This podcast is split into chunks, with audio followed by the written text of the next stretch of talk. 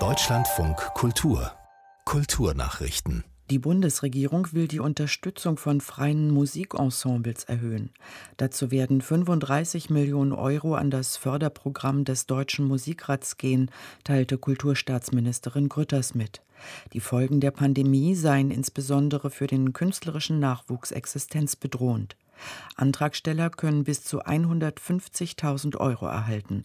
Voraussetzung ist, dass die Ensembles nicht überwiegend öffentlich finanziert und die Projekte im Inland durchgeführt werden. Alexander Klar bleibt bis 2029 Direktor der Hamburger Kunsthalle. Norbert Kölles Vertrag als kaufmännischer Geschäftsführer ist bis 2027 verlängert worden.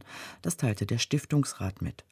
Kultursenator Carsten Broster hob hervor, dass es Klar und Kölle trotz der schwierigen Bedingungen durch die Corona-Pandemie gelungen sei, durch digitale Angebote weiter sehr präsent zu sein und mit Besucherinnen und Besuchern in Kontakt zu bleiben. Hollywood will von Großbritannien aus den europäischen Markt zurückerobern. Die Sunset Studios planen in der Nähe von London 4500 Jobs. Für 120 Millionen britische Pfund wurde bereits ein Grundstück gekauft.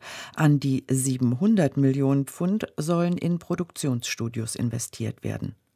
Großbritannien wird damit die erste ausländische Filiale der Sunset Studios, in denen Blockbuster wie Der Prinz von Bel Air, Harry and Sally oder La La Land gedreht wurden. Womöglich folgen die Streaming-Riesen nach. Der prominente Hongkonger Sänger Anthony Wong ist vorübergehend festgenommen worden.